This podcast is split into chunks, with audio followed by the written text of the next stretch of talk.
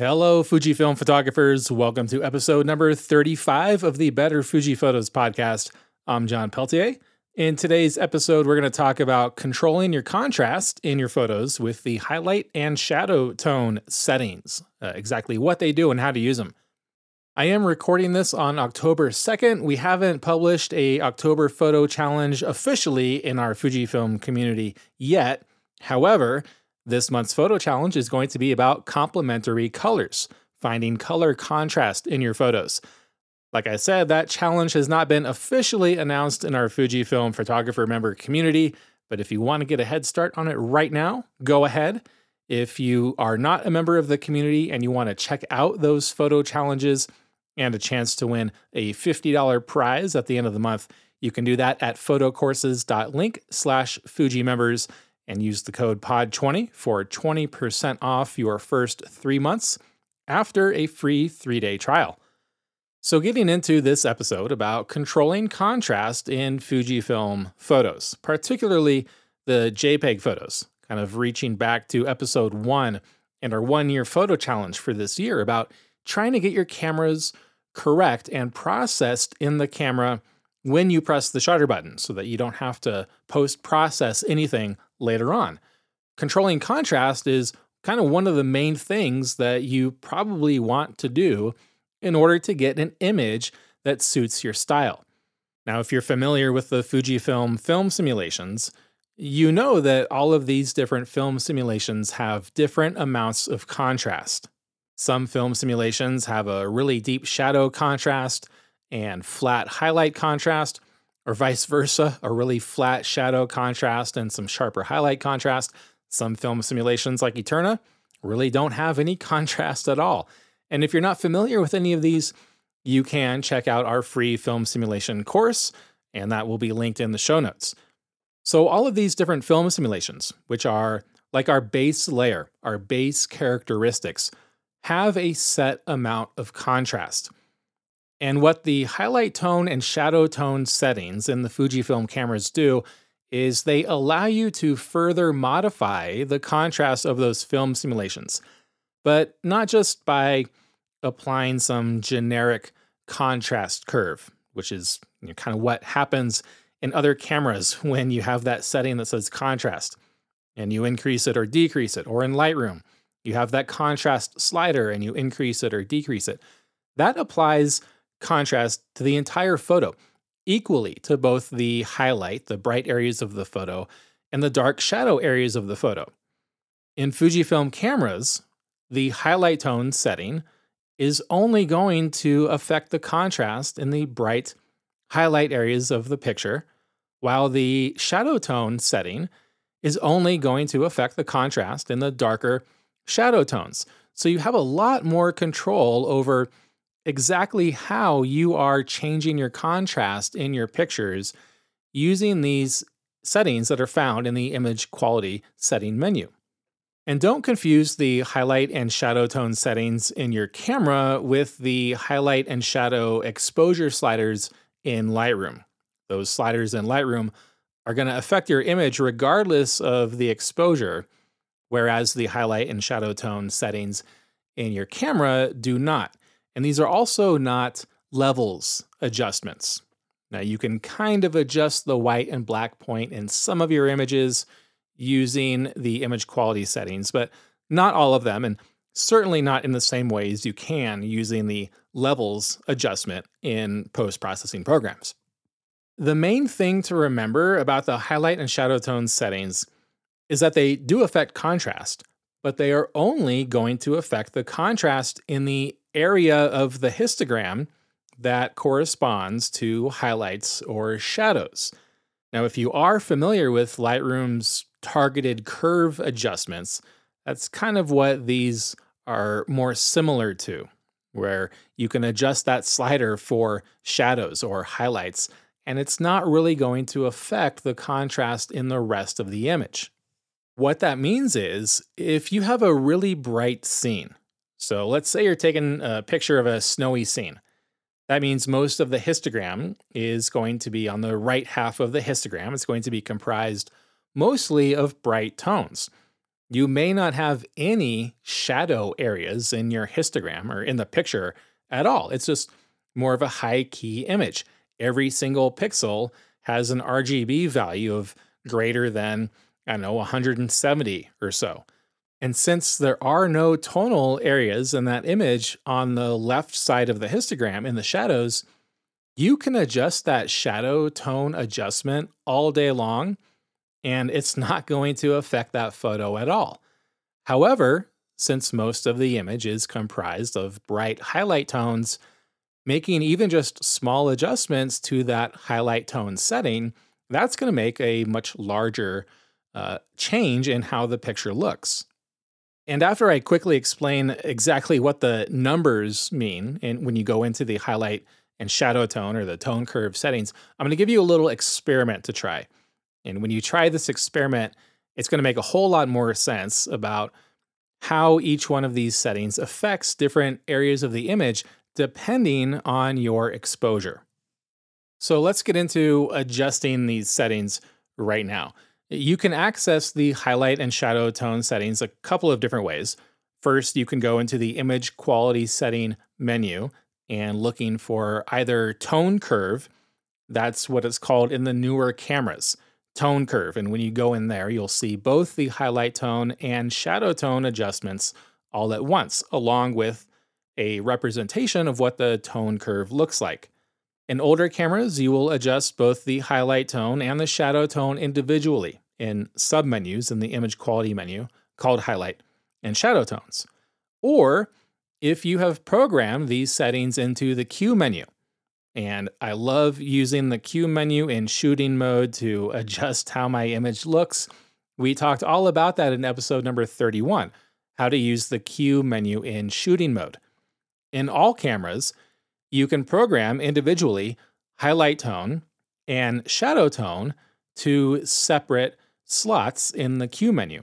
And then all you need to do is just highlight either the highlight tone setting or the shadow tone setting and rotate that command dial to increase or decrease the numbers to change your contrast in that tonal area. So, how do you change those numbers? This one can confuse a lot of people whether or not you set a positive number or a negative number to add contrast. And I just remember it this way a plus sign increases contrast, while a negative sign decreases contrast. So if you want to increase your contrast in the shadow areas, which will make those dark areas darker, you just increase that shadow tone number anywhere from uh, you can do half number increments in the newer cameras. So you can set from uh, positive 0.5 all the way up to 4. 4 is really going to make those dark areas a whole lot darker. And then the same thing for the highlight tones. 0.5 or 1 is just barely going to make those bright areas brighter. And then a positive 4 for the highlight tones is going to make those bright areas really, really bright they might actually be pure white, depending on how your picture is exposed. Now, if you do all of this through the image quality setting menu and then into tone curve, like I said, you're going to see a representation of what the contrast curve, the tone curve looks like. That's all going to be overlaid on the live view itself. So you can see real time what your adjustments are going to do to your image, how those numbers are going to affect the contrast in the highlight and shadow tone areas. Obviously, the older cameras, you won't be able to see that. You're just going to have to change the settings and then go back to the live view to see what those settings did to that image that you are looking at through the viewfinder. If you're doing all of this through the Q menu and you have that transparent background set, as we talked about in episode number 31, you can also see what those adjustments are going to do to your final image, you're just not going to see uh, what the tone curve looks like, which I would argue is less important to you than actually seeing what the picture is going to look like. So that's how you actually use the highlight tone and the shadow tone settings. And unfortunately, this is a setting that I just can't give you recommendations for. I know everyone always wants recommendations. What do I do? Well, that's really all just going to depend on your own personal tastes. Some people just really love strong contrast overall. Myself, I like bold shadows. So I like shadow areas that are maybe a little bit darker, but I like to preserve some of the highlight tones a little more. So I might go to higher positive numbers in the shadow tone setting and not even touch the highlight tone setting. Or I might even go to negative numbers. We didn't even talk about that yet. Negative numbers will decrease the contrast in the tone curve. You can only set up to negative two unlike the positive side where you can go to positive four. The negative numbers only go to two. So if you set your shadow tone curve to negative two, that's going to decrease contrast in the shadows, which will make those shadow dark areas brighter. It'll lift up some of those shadow tones. Likewise, for the highlight tone curve, a negative number is going to make those highlight areas a little bit darker. And that's going to have the effect of reducing contrast in the highlight areas. And so, going back to what I was just talking about, yeah, I might set some positive numbers for the shadow tone and zero or like negative one for the highlight tone. And that's just because that's my own personal preference.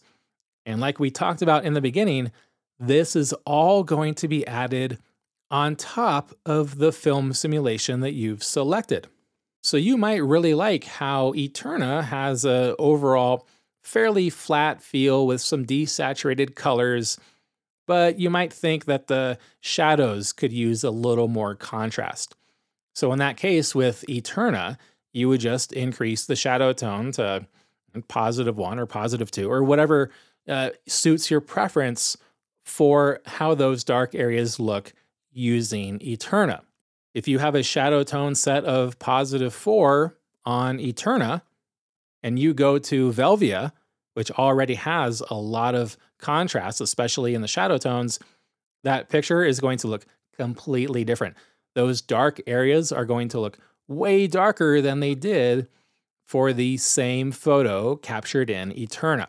So just remember that while you're using these, it's going to be a cumulative effect added on top of the film simulation contrast that you're currently using.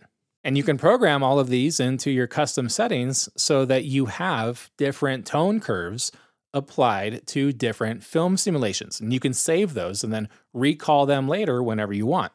So, now going back to that experiment that I mentioned that I would have you try out, grab your camera if you can and just go into, uh, let's say, program auto mode or aperture priority mode. Go into an automatic exposure mode, set the exposure compensation at zero, and then just try to point your camera at something that has uh, relatively even exposure, even tones, meaning it's not a super high contrast scene, it's relatively flat. And then just increase your shadow tone setting to positive four. Don't touch the highlight tones set the shadow tones to positive four. And you'll see that what little dark areas you might have in that photo, they're to get a whole lot darker. Now, what I want you to do is decrease that exposure compensation. Click that dial down from zero uh, down into the negative numbers, like negative one. That's to make your entire photo darker. And as your entire photo gets darker, more of those tonal areas in that photo are going to be moved into the shadow areas of the histogram.